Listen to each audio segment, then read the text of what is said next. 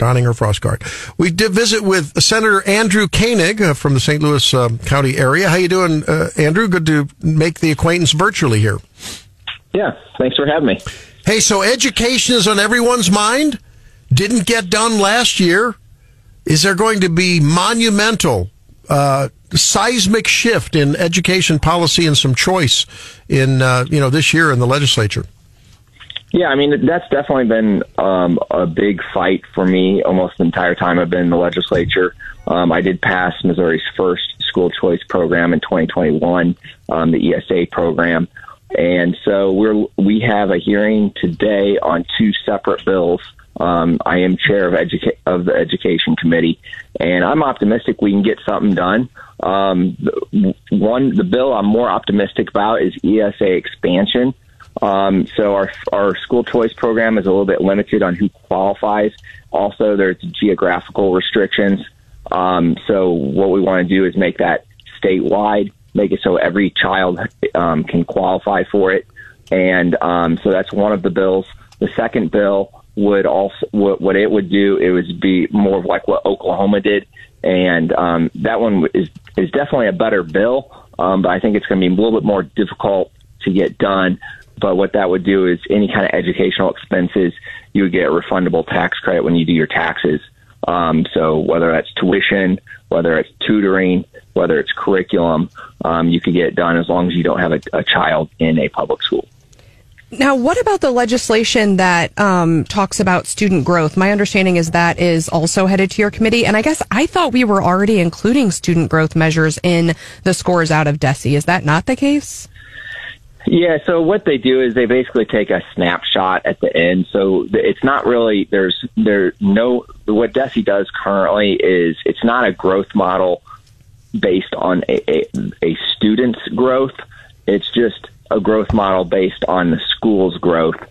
Um, so you could have a new batch of kids, and you're basically taking a snapshot of where they're at at the end of the year, and then you take the next batch of kids and take a snapshot of how they do at the end end of the year. So it's not an apples to apples. Not like you're comparing the same kids at the beginning of the year and comparing them at the end of the year.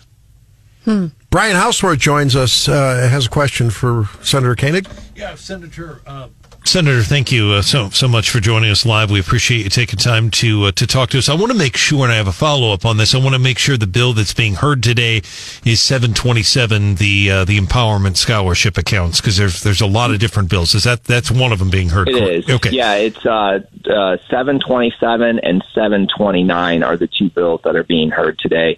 Um, 727 is the ESA expansion. It would kind of make like a universal ESA program.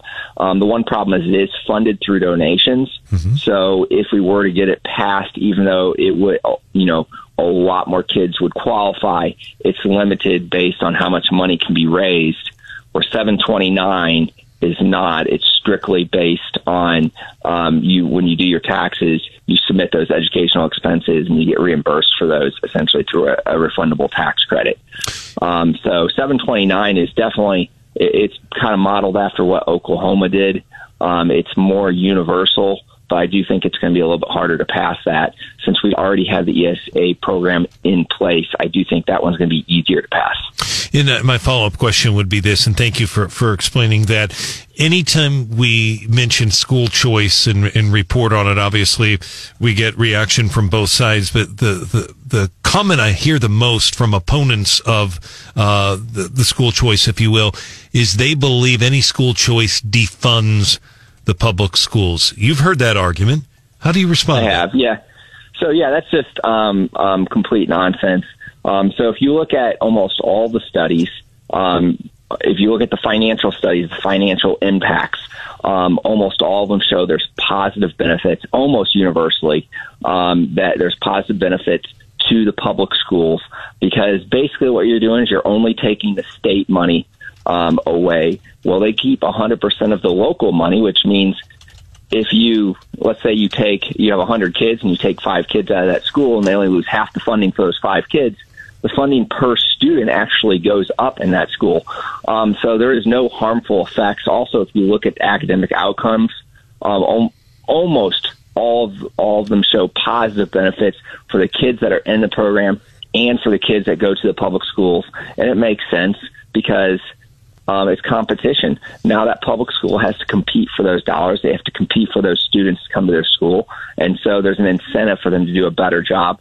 And then if you look at parents, parent satisfaction studies, almost universally true that parents are happier and it makes sense because they're choosing choosing that option um, to go with the school choice program. So this is better for taxpayers, it's better for parents, and it's better for academic outcomes, and kids are happier. Senator, talk to us about something we haven't heard talked about in a while at the State House, but it's becoming pretty popular that uh, four day school weeks. I know Boone County's already got three districts Harrisburg, Hallsville, and Sturgeon. And I think it's Centralia's even doing a late start on Mondays. Where is that all headed? Independence being a big one with 14,000 kids. Yeah, so the the fact that Independence is doing this is definitely creating some controversy. Controversy, at least for some of the suburban areas. Um, some of the parents aren't happy about it because they're um, relying on that five day school week for for work or a place for, for their kids to be. Um, but definitely in the rural areas, it's definitely becoming more popular. Um, I know the senators from the area um, where Independence is are very upset about the four day school school week. Um, so you might see a change this year um, relating to the four day school week um, when it comes to at least the suburban areas. We're talking with Senator Andrew Koenig on Wake Up Mid Missouri. And um, Senator, I, I want to cycle back to the school choice thing. One of the one of the um, problems that I've thought about, and, and people have mentioned this uh, to this to me that, that teach in the public schools, and that is that potentially, unless there were some kind of safeguards against it, um, private schools, parochial schools could could cherry pick uh, for lack of a better word. I mean, public schools need to provide education for developmentally disabled kids, uh, for you know, uh, learning disabled kids, uh, and you could see a scenario where in the competition for the voucher, for the buck, for the ESA, wherever, whatever kind of you know uh, student support you're talking, um, that cherry picking could go on. Your thoughts on that?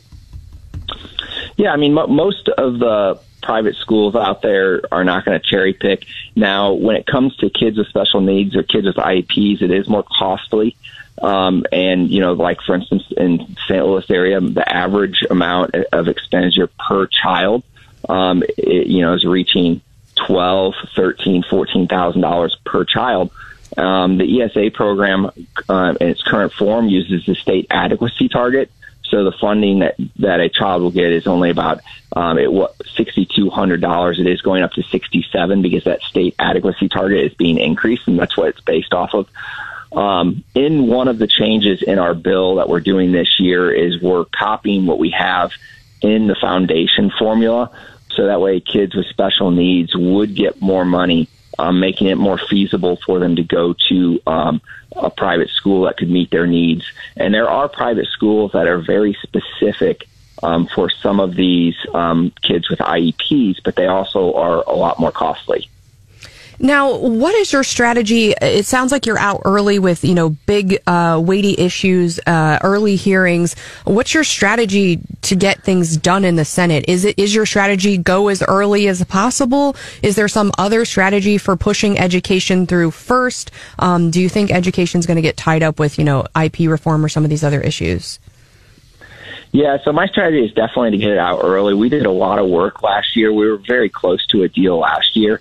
So we're kind of piggybacking off of um, how we ended the session last year. So I am optimistic that we can get something through the Senate.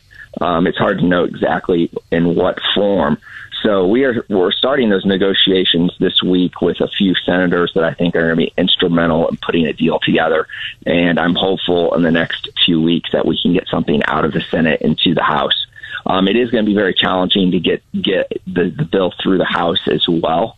Um, so we need to start early so we can start educating um, House members on what the bill actually does. Yeah, Mr. Chairman, I would just add one other thing on the four day school weeks because I see a lot of uh, pr- progressives talking about this on Twitter. And I've even seen people, like you mentioned, in Independence that are kind of upset about it. But it, you were there when they when the, that bill got passed. Yes, it was a Republican bill. The bill sponsor is a former state rep. You served with Bill Reiboldt from Neosho. But the fact is that bill was signed into law by a Democrat governor, Jay Nixon. He signed that bill into law. You were you were there. Uh, did, did you think he would veto that? He signed it, but people never report that it was a Democrat governor that signed it. yeah, I mean, honestly, when that was going through, um, I didn't um, really put a lot of thought into um, whether or not it would be vetoed or not. I honestly didn't. I'm from the St. Louis area. I honestly didn't think any school district in the St. Louis area would actually uh, actually use the four day school week. So it wasn't a huge concern for me one way or the other way. Gotcha. And in most schools, to be fair, in St. Louis, have not, even today have not used it. It's primarily um, rural. In the last another bill, another bill that's coming up um, in education actually next Wednesday um, is another very controversial bill is the Parents' Bill of Rights, hmm. and then we also tied it with um, what's happening where you have schools that are changing the pronouns of kids without parental consent, and what this bill would would also do is, however that student is enrolled in the school, it would make it illegal for a teacher to change the pronouns or change the name of a student um, you know, without the parents' written notification.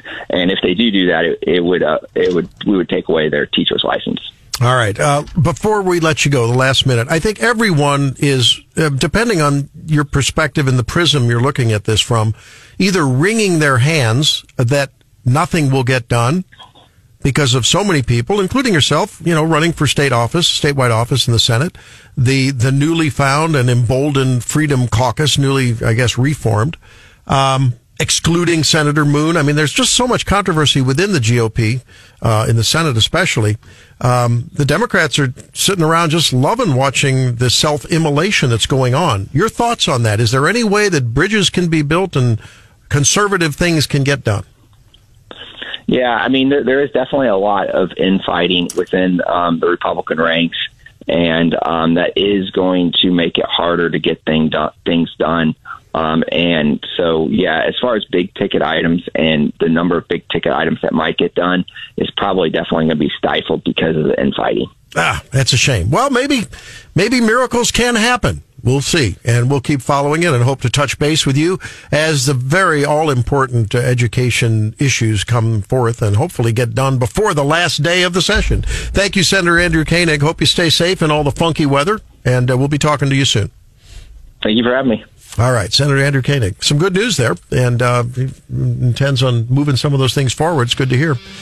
Well, the markets have been sort of up and down after a very up end of the quarter. We'll see what's coming up on the morning bell with Stephanie Bell right after a few words from our sponsors on Wake Up Mid Missouri. And uh, later on, 835, Secretary of State Jay Ashcroft. Lots to say about caucuses. Should Biden be on the ballot? And more on Wake Up Mid Missouri. Thanks for being here.